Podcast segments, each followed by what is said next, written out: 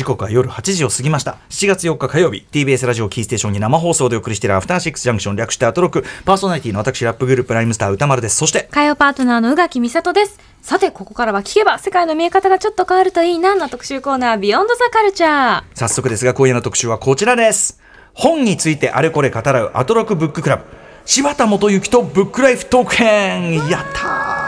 えー、オーディオブックサービス Amazon オーディブルとのコラボ企画としてアートロックブッククラブをお送りしております。今回もこれまでの読書遍歴や読書に対するこだこだわりっていうか、まあ、どういうふうに本読んでるのかって、うんうん、普段のなんか読書体制というかね、本との付き合い方がそうまさにそういう感じですね、はい、えー、伺っていくブックライフトークでございます。生まれて初めて読んだ本は何？これまでに一番読み返した本は本にまつわる恥ずかしい話は？などなどざっくばらんに語らっていきます。はい早速今夜のゲストをお呼びしましょう。日本を代表するアメリカ文学者にして翻訳家。そして東京大学名誉教授でもある柴田元幸さんです。柴田さんいらっしゃいませ。どうもこんばんは。はい。いただきました。ありがとうございます。ありがとうございます。いやということでこの番組いろんな形でお世話になってますけど柴田さん本人にスポットを当ててっていうのは、なかなか今までなかったんで、はい。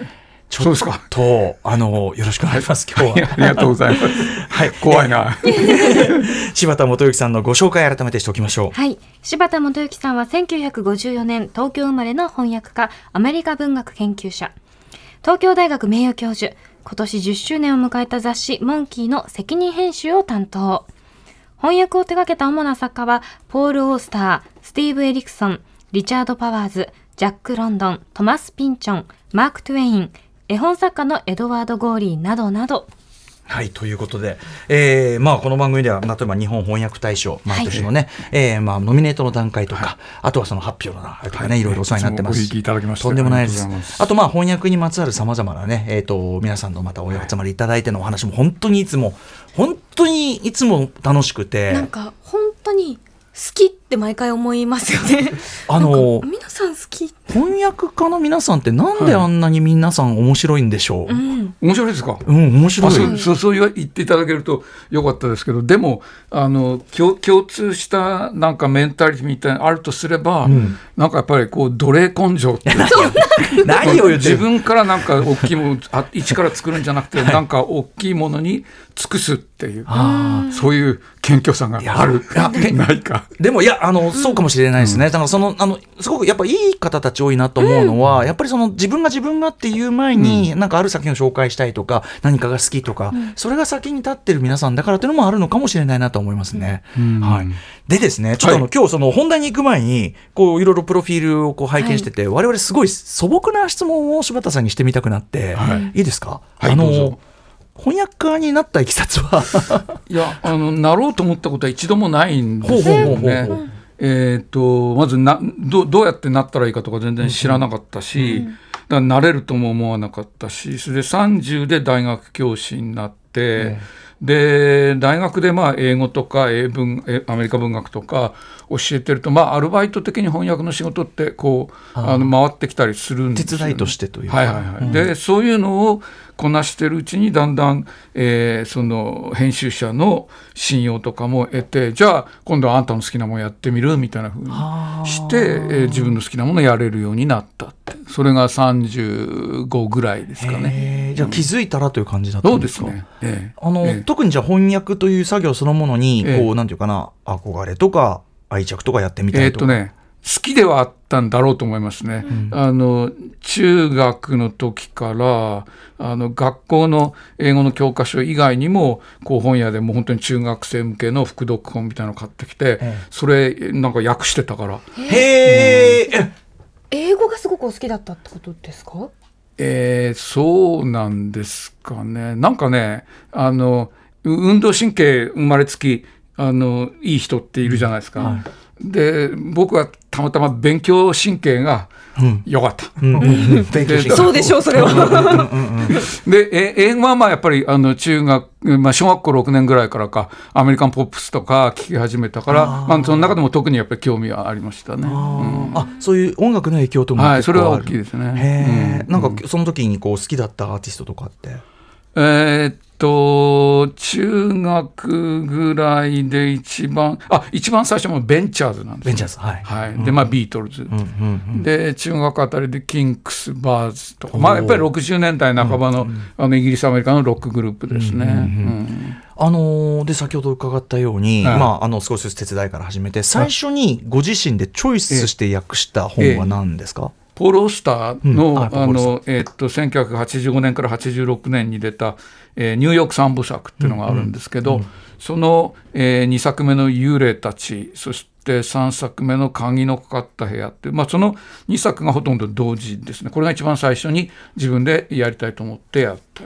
まあ本当はもちろんあの3部作の1作目からやりたかったわけだけど「ガラスの街」っていうんですけどそれはもう他の人がすでにやってたので、ずっと後になってそれがあの絶版になった時に今度自分で訳せましたけども、ポロスター自分でやりたいなと思ったはいこうポイントとかってあるんですか、えっとねなんか日本でもそうですけど日本では村上春樹さんが出てきて同じことが起きたと思うんだけど、なんかやっぱり僕,、まあ、僕今68ですけど、ええ。僕らが学生の頃はこう文学の文章ってなんかこうすごく読みにくくてなんかこうあの難解でないと文学ではないみたいな、あの風潮があったと思うんですよ。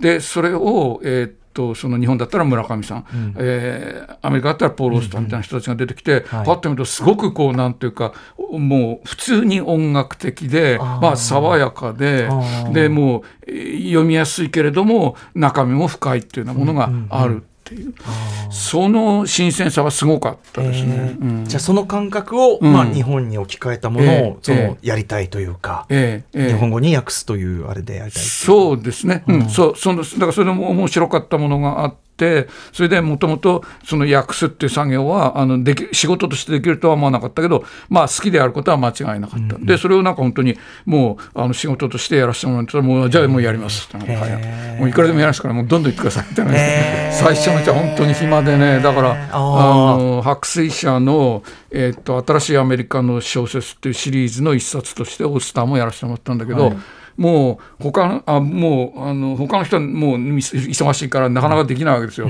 で僕一人だけもう2冊さっさと仕上げて、ええ。さっさと出ないかなみたいな。感じで、待ってるっていうのが、へー今全然逆なんですけど。うん。うん。そうですよね。え、あポロスターそれ2冊訳して、そこからはもうずっと、ずっと続いて仕事来た感じですか、うん。でとにかくこんなことが続くはずはないと思った。そんな需要があるなんてことその翻訳にね、はい。だからああるいは自分の翻訳に需要があることが続くなんて思えなかったからもうとにかく需要があるうちはやろうっていうふうに思って、でそのまま気づけば 35年ぐらい。いやーでもそれはそのさっき運動神経ならぬ勉強神経とおっしゃったけど、翻訳神経じゃないですけど、ん。やっぱねうまくできることはやってて楽しいし、やってて楽しいことはうまくなるし、ん。なんかそういうこう本当に素晴らしい好循環が柴田さんの場合は起きてるっていうか。そうですね。であのまあ他のことも大抵はそうなのかもしれないけどやっぱりその楽しくて好きだからまあ自分の中ではやっぱり一番うまくできるっていうことはあって、しかもだから依頼も来るし、うん。もうウィンウィンウィンですよね、もうね。うん。はい、ということで読むのは遅いけど翻訳は早いんだよね。お出ました、もうすでに、すでえそれに出てしまいました。どうどういうことですか？その英語を読むえ日本語を読むのよりも翻訳する方が早いってことですか？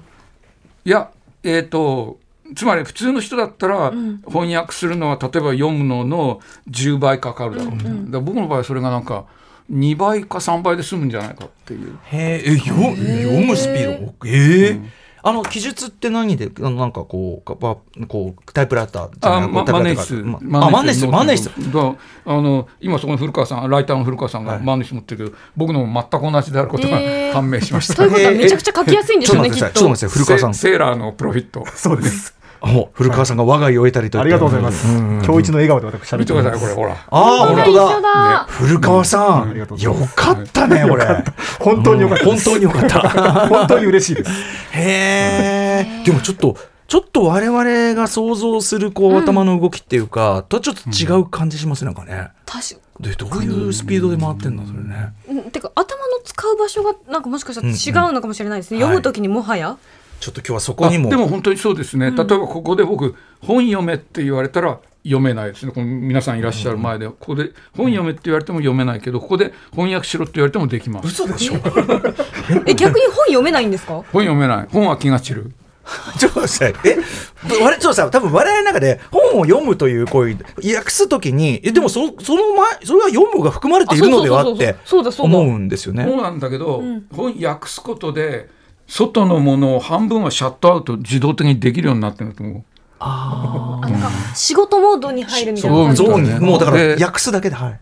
だからあのえーっとねあん翻訳のスピードっていうか仕事量が増えたなと思ったのは、親があのまあだいぶもう年取ってまああの、えーっとじ僕自身が介護するわけではないんだけども、とにかく毎日親の家に顔を出すみたいな、でも顔を出せばいい。そこで何やっててもいい、その中もう親父のなんか話を適当に聞きながらここで本もうそこら辺のチラシの裏にザーッとこう訳すみたいなことが できることが分かったので、それで仕事量が増えたっていうできちゃうって。経緯があったりします。でそれでやってみたら本当にどこでもできるんですね。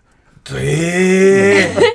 どだからちょちょっとだからそのさっき運動神経の例え出されたのがいよいよハマってきて、ちょっとアスリート的なそのだからゾーンに入る、ちょっとこう反射に近いのか、もしかしたら。まあ、だからそれは、あの例えば同時通訳の人って、いちいちあれ考えて訳してないですよね。もうパッと聞いてもう多分訳文が湧いてくるって感じじゃないとダメなんだと思う。でまあそれあのもちろん同時通訳ほど早くはないですけどそれに近いことはあるんだろうと思います。これってじゃあそういう意味でこうなんていうかなある意味こう本当にこうなんていうかなか考える前にもう動いてるじゃないけど、同時にこう出てるとして、ええ。推敲というのは結構あそれはやりますよ、うんうんうんうんだからえっとちょっとここにノートあると思うけどまずこうはい、あノート出してみてか書きますよあー。ね。それで、えっと、違うペンがあるでしょ、このペンの跡がだからまずベースはこのブルーで。えーセ、セーラーのプロフィットの太字で、はい。えー書いてそれで何ページかいったらあるいはまあ次の日になったら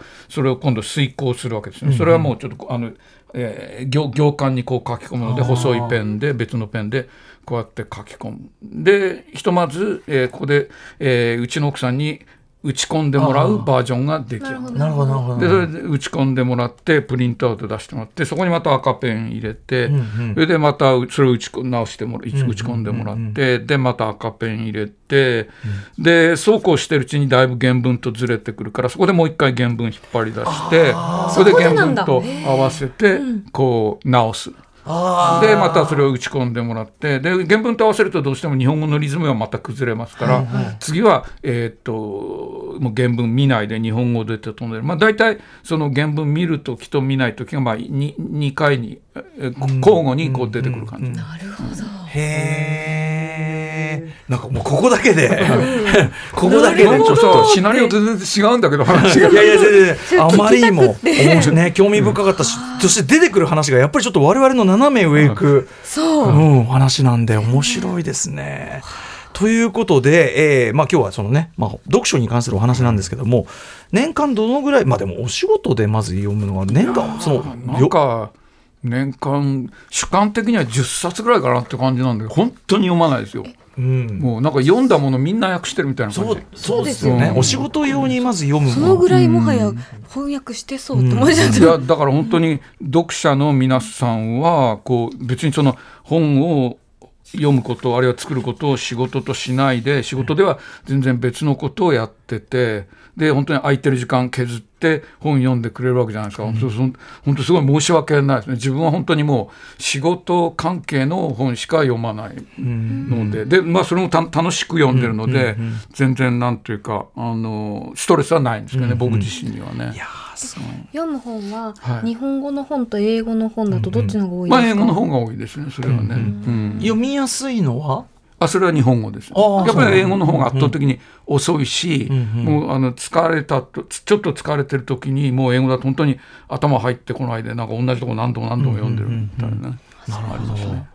なんかなんだろう。こう柴田さんの中の中にこうなんかじゅ2つぐらい動くエンジンがあって、うん。それが多分翻訳の時にガキーンってなるみたいな確かに。感じなのかもそうちょっとしれないですね。なんかそう動かし方が違うようね。な感じがしましたね。お聞きしてて、はい、えー、ちょっと今日もねそのなんかこう秘密みたいのが見えてくるのかどうか、えー読書というちょっとまあぶしつけな質問なんかも含まれておりますが、ちょっと本当に申し訳ございません。いえ、はい、もうはい覚悟しております。お付き合いいただければと思います。えー恥ずかしいことだらけなんだ いやいやいや。お知らせの後柴田元幸さんがどう本や読書と向き合ってきたのかブックライフトーク伺っていきます。After Six Junction. 時刻は8時16分生放送でお送りしていますアフターシックスジャンクションこの時間は本についてあれこれ語らうブックライフトークゲストはアメリカ文学者にして翻訳家の柴田元幸さんですよろしくお願いします。よろしくお願いします。はい。さあ、ということで、ブックライフトーク、えー事前にアンケート調査させていただいております。その答えを見ながら、これはと思ったところを伺っていきたいと思います。最初はこちらです。柴田元幸のマイブックヒストリーはい、えー柴田さんの最も記憶に残ってる古いと言いましょう。読んでもらった、読んだ本、覚えてらっしゃいますか、はい、まず読んでもらったってのはありえないですね。ありえないもう読み聞かせとかそういうことって全然もうそ存在しない生活だったですね。うん、ご自宅には本はあるお家なかった。あ全くなかそうなった。んですかだから最初に読んだ本あこの問いの答えは要するに幼稚園に行って、幼稚園でこうみんな取ったあの幼稚園児向けの雑誌、多分キンダーブックってタイトルだったと思うんだけど、はいはい。絵本雑誌。なんかねその暗いば絵ばっかりでね。へえ、当時は。うん、だから、あのなんか嫌だなと思った記憶しかないですね。なんか嫌だな、うんへえ。ご自身の意思でうん手に入れた最初の本というのを覚えてらっしゃいますか、であの頃はその本っていうのは、えーあ僕が子供の頃ね、あの買うものでもあるけど借りるものでもあった貸本屋っていうのがまだあったんですね。うんはい。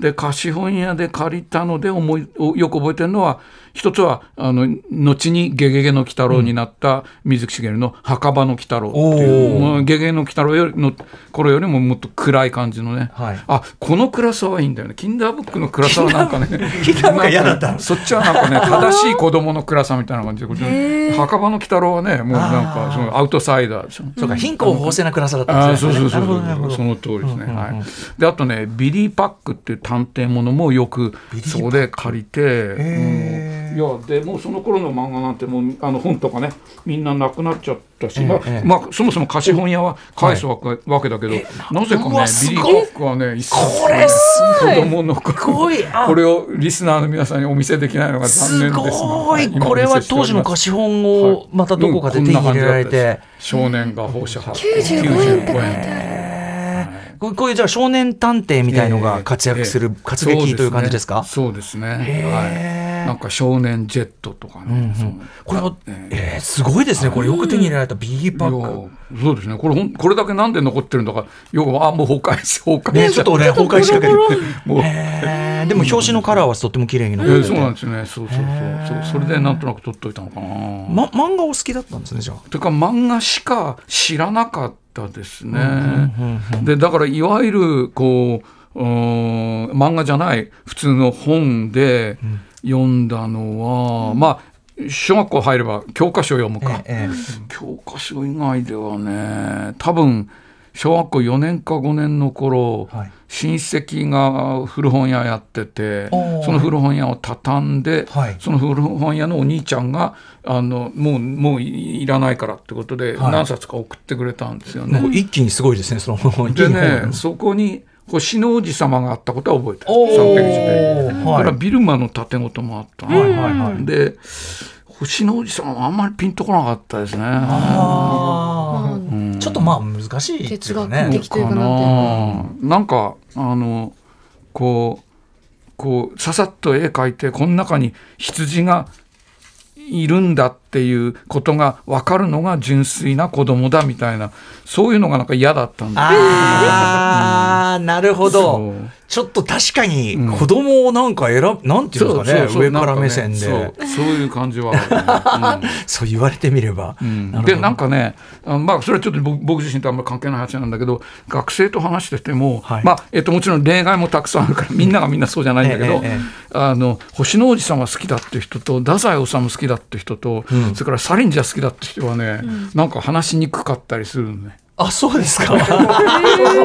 いやあのえっとなんかこれこう言われて傷つく人もいっぱいいると思うので例外はたくさんいるということは申し上げてますが なんかねある種こうなんかあのえっと僕って私って純粋みたいな、なんか自意識過剰感みたいなのがあるかもしれないね。めん。どくせえ感っていうかね。う。ん。まあそこがいいっちゃいいんだけど。そうそうそうそう。なるほどそう。それでまあやっぱり10代のうちはそういうのに浸ってても様になるからね、うんやっぱりそれ二十歳過ぎてそれにまださは あの浸ってるのは問題あるかもしれない。柴田さんって結構辛辣っすね。そうですか えーあのいわゆるそのいいなって本はどうですか、そのなんか割と今までちょちょっとクールにうん。いろんなものに触れてる感じしますけど、うん、で、えーっとだから小学校の頃は本当に本よりやっぱ覚えてるのはテテレビですよね、で小学校低学年でまだどのうちにもテレビがあるわけじゃなくて、最初は本当にテレビがあるうちにもうどこの子供もみんなみもう見せてもらいに行く、はい。でそのうちだんだんまあうちにテレビがあるのが当たり前みたいになってきて。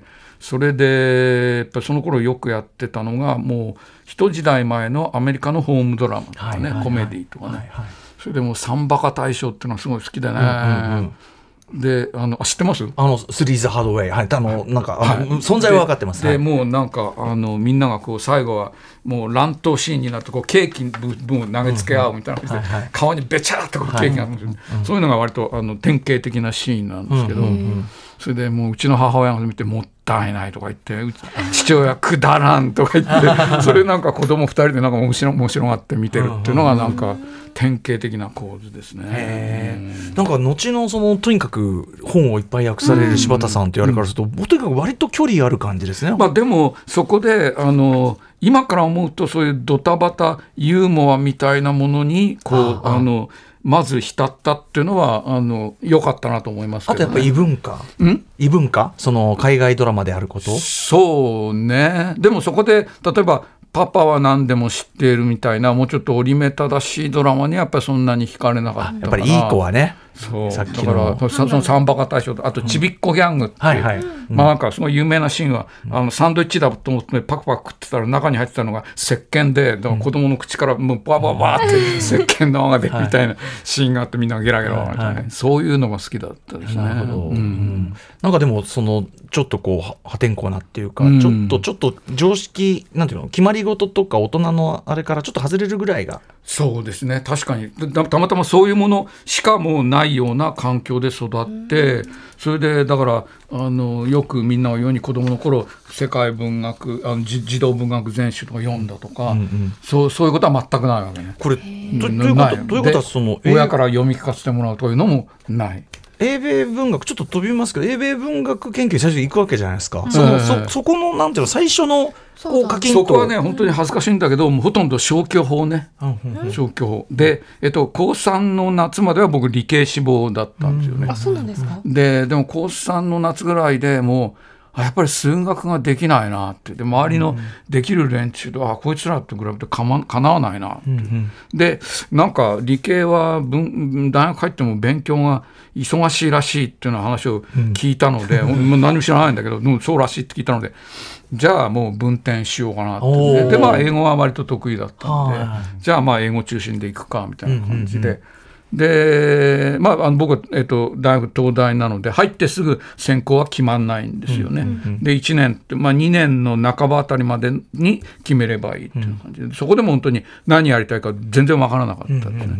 でもまあ一応英語は得意だからまあ英語関係に行くかみたいな、本当にこう他にやりたいものは特になかったからそこ行ったぐらいの感じ。へえでもそのなんかそっち英米文学行って、うん何かでこう俺面白いなってことで、うん、であのーえっ、と英文科に進学したらアメリカ文学に大橋健三郎先生ってもう素晴らしい先生がいて、やっぱこの人の授業は面白かった。でもなんか僕もここういうことやれたらいいなとは思いましたね。うん大橋健三郎さんの授業は何がそんなに面白かったんですか？なんかねあので特にそんなにあのなんだろうなあのい今まで言ってきたようなこうユユーモア精神があるとかドタバタのなんかこうあの破天荒なところがあるとかいうわけではなく、本当にもうむしろ真正面から、まあ、そもそも一番のせん、えっと先生が研究なさってたのはフォークナーっていうもうアメリカ文学の大御所で、本当に真正面からこう文学と向き合ってでそれがなんかそのもうその場にいる限りはなんか他の何よりも大事なことに思わせるような、なんかねは迫力があった素晴らしいですね、はいそれね。はいへえ。実際にその作品として惹かれた何か一冊とかってあります？作品としてはえーっとですね多分これがなんか自分のサイズに合ってるなと思って最初に思ったのはカート・ボネガットです。はいはいはい。つまりそれまであの、えっと授業ではその大橋先生の専門のフォークナーとか、まあ、ヘミングウェイとかフィッツジェラとかいわゆる大御所を読むわけですよね、はい。でもなんかねそれはうん。じその、まあ、大橋先生をはじめとしても自分の上の世代の人がもうなんかしっかりこうもうなんて言うんだろうなやっちゃってる感が、だから、えっと、お音楽あの、まあ、ポップポップス聞くにもなんかビートルズとかローリング・ストーンズはもうなんか兄貴の世代がみんな聞いてるみたいな、だから自分はもうちょっと違うところってででさっき言ったようなバーズとか、はい。キンクスとかバッファロー・スプリングフィールドとか、はい。そんなところを聞くみたいな、それと同じような感じでフォークなヘミングウェイではなく、カート・ボネガット、はい。バーナード・マラマッドとか、ちょっとまあややマイナーな、はいはいはい。でもあのいい作家たち。そこからのねその最初の訳すポール・オースターってやっぱ一つ流れありますね確かにね。そうですね。だからポール・スターにしてもやっぱりこうあの当時は全くね新進作家で、あの全然アメリカ文学の主流でも何でもなかったからね。いやでもなんかなんだろうこのルート。あんまり想像してたのと違うぞ、結構。全然違う。全然違うけど、でもそのすべてが柴田ささんっんっぽい。ですよね。なんだろう。かっこいい。勝手に物語作ってんのか。いなやいやいやいやかっこいいなんかね筋が通ってるよね。おかしいなうん。一貫性あるの嫌いなんですけどね。本読んでてこう、はい。好きなジャンル苦手なジャンルってありますか？いやもうそれ言えるほどいろんなジャンル読んでるわけではないですから、うん。でもなんかこうさっきの、ん。なんか偉そうだなとか、うん。あとね、やっぱりあの詩がわからないっていうのはもうなんか圧倒的な劣等感としてありますね。しうん。詩の良さが。うん。エドワード・ゴーリーとか結構まあでもエドワード・ゴーリーはなんていうか一種言葉遊びが中心だから、まあ要するに例えばエドワード・ゴーリー詩集っていうのがあって全く絵なしで言葉だけで勝負してるわけじゃないじゃないですか、あれはあくまでこうあのユニークな絵についてるものだから、うん。だからいわゆる本格的な詩の良さが英語でも日本語でもどこまで自分に分かってるのかっていうのはね、うん。まあ、とはいえね柴田さんがおっしゃったのはかなり高度なレベルの話でございます。一応言っておきますけどねこそれね我々の分かんないとはちょっとレベル違うんですけどね。えーで、えーいきなり質問がでかくなりますが、はい。えー柴田さんにとって、ええ。人生の一冊みたいなものを選ぶとしたら何でしょうか？やっぱそれは恥ずかしいけど漫画に戻ると思うんですよね。ほうほう。でやっぱり赤塚不二夫。はい、で特におそ松くん。まあ、もちろん、えっともっと後期の「レッツ・ラゴン」とか、うんうん。あっちの方がよりラディカルな赤塚不二夫になってますけど、はい。あのまあ、それはあのちょうど自分が小学生でもうとにかくそれをもうあの読み読みふけったっていううんうん。作品となるとやっぱりおおそ松くんなんですね。それこそさっきのサンバカじゃうなん対象じゃないですけどまあドタバタであり、ええ。っていうことですよそね。れそうそうドタバタということともう一つ結構センチメンタルっていうね。あうん。ーあのオーヘンリーっていう作家いるじゃないですか。はいはい。であの例えば有名な「あの最後の一葉」とかね、はいはい。あと「警官と賛美歌」とか、うん。あああいうオーヘンリーの中のあのあ、警官と賛美歌じゃないな。最後の改心っていうのか。あの、えっと、刑刑務所から出てきた今まで金庫破りだった男がまた金庫破りするんじゃなないかと思って昔の刑事が追い回すっていうところから始まるやつですけどですごくセンチメンタルな最後はお波なちょう頂戴の終わり方するわけですけど、はい。それ赤塚不二夫漫画にしてるんですよ、えそうなんですか？おそ松くんの中で。あそう。おそ松くんの中で？そうだからあのその元金庫破りがチビタででそれを追い回すあの、えー探偵というか刑事が、えーあの嫌味だったへだからそれをオーヘンリーの名前とか全く知らずにもうおそ松くんで読んでて後でオーヘンリーに言うのおおこれ知ってるみたいな感じで結構驚いた。すごいな。んか、うん。あの赤塚さんの作品確かにんなんかたまにそういうだからこうめちゃくちゃ泣かすのが入ってきたりとか。ね。あとドタバタにしたってそれこそさっきのかボネガットボネガットももちろんそのそのなんていうのセンチメンタルとかありますあります。入ってるし大いにありますね。入ってるし、うん。ちょっとこう行き過ぎたこうシュールさっていうか、ちょっとこう現実から完全にもう、うん。ちょっとドラッギーな感覚っていうか、そういう瞬間ありますもんね。確かにね。だからそこもなんか、柴田さんが訳されるようなある種の作品とも通じる気もするんですけどねなんかね。文文学性っていうとちょっとあれか分かんないけど、ええ。なんかええ。ちょっと他の日本のギャグ漫画と何か次元が違う、うん。何かがだから日本の作家で高校だ、まあ、大学の頃かあの最初最初に好きになった中の一人はあの北森夫って作家ですね。うんうん。はいはい。北森もやっぱりすごくそのあ、まあ、北森はそこまでドタバタではないけれど、まあまあユーモアすごく自虐的なユーモアと、ええ。結構センチメンタルなところ、特にまあドクトルマンボウ青春期ってのがもう大好きですけど、そういうところがあって。はいはいいやーでも面白い。出てくるところが、そしてやっぱりかっこいいなんかっていう。ね。はい、はい、えー、ということで柴田元幸さんブックライフを伺っております。続いての話題に参りましょう。柴田元幸読書にまつわるあれこれ編。ということでちょっと具体的な本の話を離れましてもう読書そのものということを伺いたいんですけど、はい。電子書籍って読まれますか、えー読むっていうよりはなんか資料として使うっていう感じですね。やっぱ電子書籍だとあのサーチができるので、この本であの話ってどの辺にあったかなっていう時はやっぱり電子書籍の方が楽だからもうある本のあのエピソードがどの辺にあったかを知るためになんか電子書籍わざわざ買ったりもしますけどね。いわゆるまあ読書をするんだったらやっぱ紙の本で読みたいですね。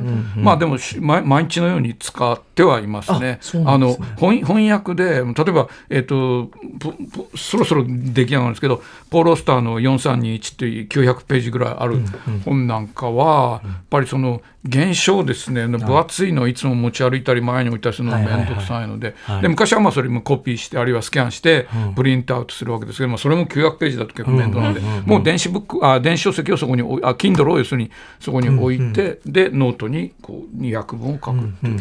ここにこうやってここに Kindle があるみたい。な。確かにめちゃくちゃ分厚くなりますもんね全部持ち歩いてたらね。そうそう。すると Kindle はなんかオートシャットオフ機能とかいうのがあってさ、だからこう一定時間 いじらないと消えちゃうわけですよね、だから翻訳遅いとこう消えちゃう。悔しいんだよ。いやちょっとちょっと負けた。そうそうそうそうそれでなんかツイッターに書いたら誰かが「いやそのオートシャットオフ機能はなんとかなんとかすれば変えられますよ」とか言うんだけど、それ変えるのも尺でやっぱりそのもういやこの Kindle と戦い続けて。バカかみたいな。ライバルが生まれちゃって。でもやっぱりその早く訳すっていうそのスピード感みたいなものを柴田さん大事です、あのやっぱりそのえっと作者代理じゃないんですよね翻訳者って、うんうん。読者代表なんですよね。あだからやっぱりそのあ読んだ時の快感をいかにこう日本語に落とし込むかとかも伝えるかっていうのが大事なのでだからゆっくりやってちゃダメだと思う。あの早くやってそれを何回も遂行するっていうことが大事なんだと思うんですよね。そうか特に初回の感じっていうのは大事かもしれないですね。そうそうそうそう。最初に読んだ感じそうそう。でそこが一番楽しい。ああなるほどね。じゃあそれは Kindle はそんな設定変更なんかしないですよこれは。もうはい。戦いだ、先ほども伺いましたが本を読むスピードは読むのは遅く訳すのは早いっていうね。まあでもこれも我々のレベルとちょっと違うかもしれないけどね。多分早い可能性が。ね。多分標準。かいいやでも Kindle は、えっと、英語ですか、そうですね。英語の本が多いですね。うん。あれが消える消えない間にそれをとりあえず読んでしかも訳してるんです確かよに確かに。早いやんっていう。それは。早いやっぱりそれは。うん。と言えると思うねいつも本を読む場所って決まってたりしますか？こう。いや、もう、あの、えーっと、いわゆるど読書っていうのかな。つまりなんかこうもう読みながらなんか書くとかいうのでなければ、まあ読書用の椅子があり、あとベッドでも読むし、うんうんうんあとまあ電車の中でも読むっていうね、一番好きな場所っていうか読むのにそうですね。なんかやっぱ気持ちのいい公園とかかな。あでもそこでもやっぱりあのに読書だとあの、えっと、周りの声が気になったりするから日本語が入ってくるとやっぱりダメね。へえ。でも翻訳だとそう、うん、できる。うん。であのの脳がだからその使う分もうその耳とか入れる情報をもうシャットアウトこうなんていうの？ここはもうダウンも。でオフしないと。そうだからさっき言ったその親の家で翻訳するって時も親の話を全く聞いてないわけではないわけですよ。で適当にまあ受け答えはするわけ。本当に適当だけど、はい。うんだから本当に半分で翻訳やってるんですね。いろんな場所で読む人の中ですみません。これ、はい。読む派と読まない派がパックリ分かるんですけどええ。お風呂で読むことってあります？お風呂も読みますね。あ読む。来たうん。ー柴田さんそっか。で風呂でなんか今の直結した仕事と関係ないものを読めるとすごく嬉しい。あ仕事とは関係ない純粋読書ねそれができる時はやっぱりすごく嬉しい。本、えっと、お風呂だったらその、えっと、翻訳しない本も読めるんですか？うん、お風呂は周りであで自分家の風呂だったらね周りで誰も喋ってないあからね。それだったら大丈夫なんです大丈夫。最高に一番リラックスそうかそうか。仕事も関係なくて。何の音もね自分から以外は音しないし。そう。でもね下手するとそこでなんか学生の書いた論文かなんか読んでね 赤かなんか入れたりして。それ？それ情けないなっていつも思いますね。お風呂で？すごい。お忙しすぎるよ。そうですよね。そうだよね。そっちもあるからね、えーそうだ先生だ。本ってお家にいっぱいもちろんあると思うんですけども、収納というのは。いやもう破綻してますね。完全にねそのだから一冊の本しまうために、要するに前そのえっ、と、えーいつだ20年ぐらい前に家建てたわけですけど、で書庫書庫のある家建てて、でもうこれで一生分大丈夫と、スペースは大丈夫と思ったわけだけどそんなことは全くなく、もういっぱいなのでだから一冊なんかしまおうと思ったらうん一冊なんかしどうにかしなきゃいけないから、はい。すごい能率悪いですね。一でもちろんどんどん床に積まれて、だからその20年前に逆戻りしてこのこの格好わかります？こうこういう感じで。ああ横に積んであるやつのそそのあれをここら辺にあるはずだからはいはいはいはい。首こう90度曲げて探すってことはもうどんどん多くなってき低いてね。低い位置とかを探してる時のもう情けない気持ち。ジェンガみたいにさ、ギュッやっぱり皆さんご存知ですよあでね。でその横着しようとしてねガシャーってやったらバターンがそうそうそう。崩壊。ね。ああ、いや、これはでも、あるあるまあなんですね。もうね勇気も出ますけどねいわゆるこう処分売ったりとかっていうのはあるんですか？まあえっとありますけどでもやっぱり英語の本はなかなか捨てらんないですね。やっぱり日本語の本は自分で処分しちゃっても読みたいと思ったら、まあどっかにあるじゃない。あはい国会図書館行けばあるのかうんうんうんうん最終的にはね確かに。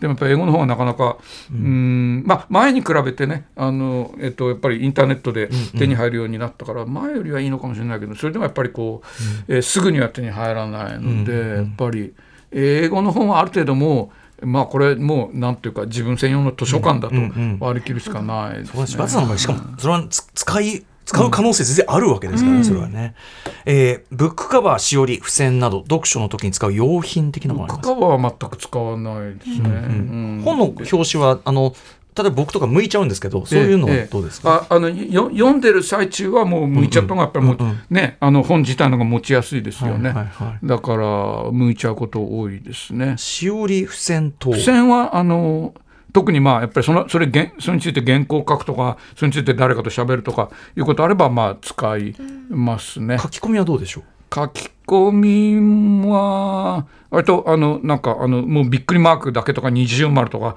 そのぐらいでこここはいいとかここはびっくりとかそういうのはあのへー。あやっぱあるんですね、うん、付箋はあの、えー、と資源に優しくないけどここれですね。あの、あのなんだフィルム製の付箋紙はいはい。あの透けて見えるですね、ええはいこれはやっぱり使ああの私もそれテテクストが隠れないのでね。うんうんうん。使いますね私もそれですね。みんな。そこだけ、そこだけ、そこだけアピールしだすみたいな。えー本を読みながら飲食等はしますか？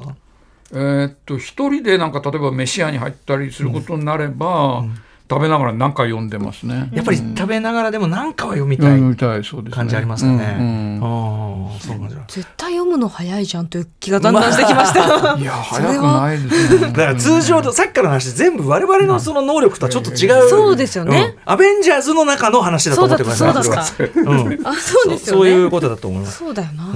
うん。え、飲酒ってどうですか？え？飲酒。お酒？はい。お酒まああんまり飲まなくなったのででもやっぱりの飲むとやっぱり一気に読めなくなります、あまあもともと弱いので、うんじゃあ飲みながら読むとかはあんまりしない。それはないですねなるほどね。うんはいはい。うんさあということでいろいろ伺ってまいりましたがブックライフトーク最後のテーマいってみましょうこちらです。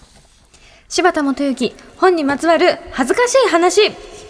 えっとごめんなさいね。これちょっと商売ねちょっとし仕事妨害なんですけどねこれね。いやあの、デイビッド・ロッジっていうイギリスの作家にええ「小さな世界」っていう小説があってこれ英文学者たちの話なんですけど、はい。彼らがよくやるゲームっていうのがあるんですよ、はい。これ自殺的なゲームで要するにこう一番有名な本を読んでないやつが勝ちっていうんで読んでないない本のタイトルを言い合うわけ でその中では「ハムレット」読んでないっていうのは勝つんだけどこれだからその時は勝って嬉しいけどもうね後であいつは「ハムレット」も読んでない英文学者だみたいな感じです完全に罠っていうかね自傷行為じゃないですか。自傷行為そうチキンレースみたいなな。ねチキンレース。でそれと近いことが始まるのかな。いや申し訳ございません。あの、あの、差し障りのない範囲でね、はいお答えいただければと思います。何度も挑戦しているのに読み切れてない本ってありますか、まあなんといってもユリシーズですね。あもうジョイスユリシーズですね。ユリシなんかもう何年前かが最後の挑戦だったんですけど、最後の時はもうあのいろんな注釈本も当然これだけ難解な本ってあるわけで、はい注釈本と首っ引きでこう読んだけど、やっぱりダメだったですね。もう頭が飽和しちゃってね。ななんか途中から入ってこない感じになるみたいなそうなんですね。だから要するに分からない部分があのどんどん増えていくともうエントロピーが増大して、うんうんこうもう流れもだんだん見えなくなってうん。そうするとやっぱり止まっちゃう。僕らねだからね。でなんかね高橋源一郎さんと僕はいはい。話してて、ええやっぱり柴田さんユリシーズとかあと60年代のすごくこう、なんかパワフルな実験的とか苦手でしょうとあそうなん苦手なんですよ。やっぱりこうやっぱりこうあのそういうなんか熱量とかうん。勢いとかで読む人ではあなたはないからってことを言われてあなるほどなとそれは思いましたね。すごいななんかその読みも、へえ。でもなんか我々はそうか柴田さんでもかっていう。いやもうなんか 変な関心の仕方。このまあ、ユリシーズは特に何回かもしれないけどあと、まあ、ヘンリー・ジェームスって作家がいるんですけど、やっぱりヘンリー・ジェームスなんか読むと本当に自分は英語ができないんだなっていうのをもうつくづく思いますね。それはちょっと変わった英語ってことなんですかね、まあなんなまあ、まわ回りくどい英語、簡単に言うと。うんなるほどなんか一つの心理なんかちょっとここでふふと思ったことを説明するのに5ページぐらい書けるみたいな、んそういうすごい丁寧な書き方。うんどちらも英語でってことですよね。そうですね。日本語にで読むとわより分かりやすい場合もあるけどやっぱりそのあたりになるとより分かりにくい場合もありますよね。よく言ってくださった、我々と基準が違う件そう。それ。今ちょっとおか待てよって思そうそうそう。今なんか安心したから言ってくれ英語ができないっていう話をした。おいバカおいバカ。お前らちバカ。おバカ。お前ら。い。やでもあのでもゆ日本語でも読んでない本いっぱいありますよ。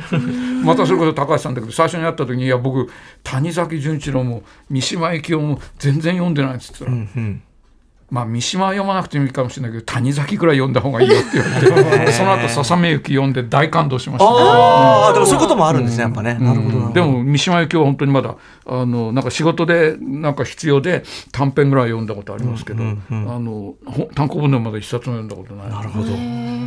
あのーというような話をしていただいている最中にさらにその、えっと、小さな世界的なお話で申し訳ないですけど、恥ずかしくて人に言えない読んでない名著あります。これも具体的にまさしくそのゲームじゃんという感じがしますけどそうですね。うん。どうだ。でもユリシーズでもう十分ね、えーズれはそうね。ん。ユリシーズだね。そういうことですよね。そうね。うん。ただ皆さん何度も言います。我々違いますよちょっと君らの考えてるレベルの話してないからね。次元が違うんだっていう。そえー見せる用の本？そんな予備もしないのにこう背中ドンって置いてある。これがそこで置いてある自分のここに置いてある家俺の家好きみたいなそういう本ってありますか？ないですね。で別にうちにね、あの友達もそんなにいないから来ないから、あのうん。いやいやいや。見せるってこともないから、うん。うん。だからそれはないですけどね。でも。あの引っ越しの時こうもう段ボールでいっぱい本出るじゃないですか、ええええ。でなんか引っ越し屋さんが「これみんな本なんですか?」いや本の本なんです」って、はい。でその後なんかこうほ引っ越し屋さんとしてなんか話してるんで「これみんな読むのかな？気休めなんじゃねえの?」赤いですよそれ。失礼だよ。ぶしつけでしょ。でも本当に実際にそのこの本のこうやって英語の本ね、はい。書庫に並んでてこの中でどれだけすでに読んだかっていうとまあ3%ぐらいですよね。読んでない本も本棚に入れますもういっぱいありますあそうなんですね。もうとにかく買っとくっていう。あだから図書館なんですねある意味。なるほどあなるほど。本当にリアル図書館。これもだからまあ我々のねあのいつか読みうるとかいつか役に立てであろうみたいな。これを読むむ自分になるはずだ。うんうんうん。あそれいいですね。そう そういう感じだな確かに。なる。しかしこの引っ越し屋なんてやつだなよくないよ。えー、そうだ。本にまつわる恥ずかしい話などありますか？いやもう十分恥ずかしい。すいませんね本当にね。いやいやでもなんだか恥ずかしいというよりはすごくし柴田さんあでもらしくて。あのうちの奥さんが恥ずかしいっていうふうに言うのは、あの電車なああの僕え英語の本だと割とね声出すことが多い。声に出して読むこと。そうするとなんかより分かる気がする、はいはいはいはいはい。それであの電車の中で声出して読むのがはその隣に座ってると恥ずかしい。し他人の顔する音読。気になるかもしれない確かにでなんかね一回ヤーさんみたいな人がいて、ええ。それでなんかねけなんかスマホがうまく使えないみたいでね、その機嫌悪いんですよ。でなんかもうあのこう捕まるあの棒でなんか携帯ガンガン叩いたり してるらしいんですよ。よ後から 後で聞いたんだけど、で僕なんか結構夢中になって本読んでて、こう声に出して読んでる。そしたらなんかそのヤーさんみたいな人がね、うるさいバカ野郎とか言って 怒られた。それでそれでまああすみませんっつってでそこから黙って読むわけですけど、でもなんかやっぱりねまだの、僕は乗ってるから、はい。口がねなんかピクピク動いてる、ね、でなんかねその屋さんがもうすごいもうもう殴りたそうな顔して見てんだけどその人も結構なんかなんていうかフェアプレーの精神があって、やっぱりはい声を出してもいない人間を殴っちゃいけないと思ってるらしくて。一回うるさい黙ったいつ声出すかみたいな見てたんだって。でそれ僕は知らないんだけどうちの奥さんに後でそう言われた。いやもう奥様そんなの気が気じゃないでしょうね。おしまってみたいな。でも何そのスマホ使えなくてイライラしてるね、ややさんと。そのえでもその英語の本夢中で読んでる柴田さんっていうね。この絵面がもう最高。絶対開口しないであろう二人がその場にいるっていうのも。面白いわ。いやありがとうございます。これは本にまつわる面白い話でしたねこれね。そっか音読したら読めるのか。今度一回読んでみましょうかね音読ね。で特にねなんかこう、人に聞いてもらってると思って読むと、なんかあこういう話なんだなっていうのがなんか、ね、見えてきやすい気がする。うんうん、やっぱりそのなんていうかなニュアンスを考えながら読むみたいなところがあるからですかね。そうそうそう。へえ。あのね時々あの原文こう読んでいただく時とかあるじゃないですか。あそことか僕すごい好きなんで柴田さんのことなんでね。はい。えー、ということでだんだんとお時間が近づいてまいりました。えー、最後の質問になります。えー、柴田さんにとって読書とは何ですか？はい。えーですからやっぱりこういう仕事してるわけですからもう本は僕にとって読書は僕にとってもう人生そのものですと言いたいわけです、が言えないものっていう。あななんで言えないと思うんいですか？やなんかやっぱりえでも今までの話でそういう話になってなかったですか？なってます。なってなくて、ねあえてうん。どこを、だからうん。だからやっぱり子供の頃からもう本にずっと親しんでこう育ってきたってことが全くなく、だから読書量ってということで言えばもう本当に体重の軽い力士みたいなものなわけですよね、だからやっぱり横綱にはなれない。本というね、本で何かってことに関しては。でもなんか相撲取りでもやっぱりあの体重の軽い力士ってすごい好きなので、そういうそういう自分でいいやと思ってるんですけど。なるほど、はい。い、やでもなんかすごい本の向き合い方みたいなことに関して例えばもう柴田さんの訳された本とかっていうのも全部ご紹介してるけど、その柴田さんがそのなんていうかないわゆるたくさん読んでる人では別にないとかって、すごく本に触れる上ですごく気気が楽っていうかいい意味で、うんうん。あなるほどっていうか自分なりのっていうのかな、まあ当たり前ですけど自分なりの本の触れ方でいいんだっていうふうに改めて思えるお話なのかなって感じがしますねやっぱね。ありがとうございます。ありがとうございます本当に。なんか全てがうん柴田さんだった。イズムがやっぱありましたね。はい、恐縮です。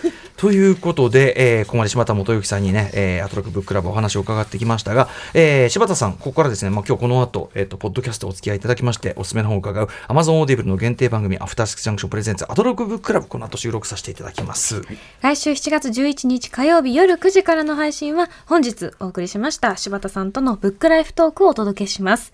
そして再来週の配信は言葉を考えるというテーマでおすすめの本をご紹介いただきます。はいこちらの番組は Amazon Audible に登録すると聞くことができます。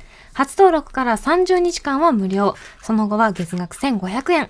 12万以上のオーディオブックが聞き放題となります。ぜひ登録お願いします。はい、アトロックブッククラブ皆さんのね、あの放送には載ってないエクストラなトークもありますし、あとね、まあ誰も聞いてない歌丸分室、聞いてますこちらもね、聞いてます。えーこちらも頑張ってやってますんでね、はい、あえーなんでまあね、なんでだ、なんで誰も聞いてくれる聞いてるって、みんな聞いてるんだよ。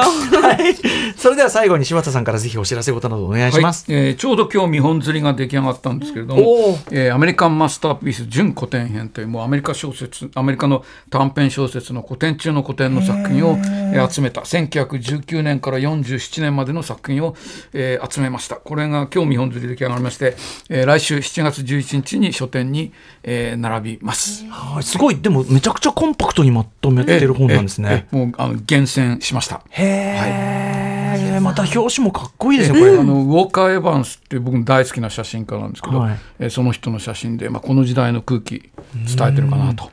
はい。ちょっとこれも観光楽しみにしております。はい。ありがとうございます。あと、あれですかね、モンキー。えはい、えーおかげさまで、えー10周年で、ありがとうございますえー今、えー先月出た号があの30号ということで、んもうあのひたすらあの僕自身の 翻訳ばっかり並べてるという,、というあの、えー渾身の、えー訳業という、はいあの不遜なタイトルで、いえいえ出しております。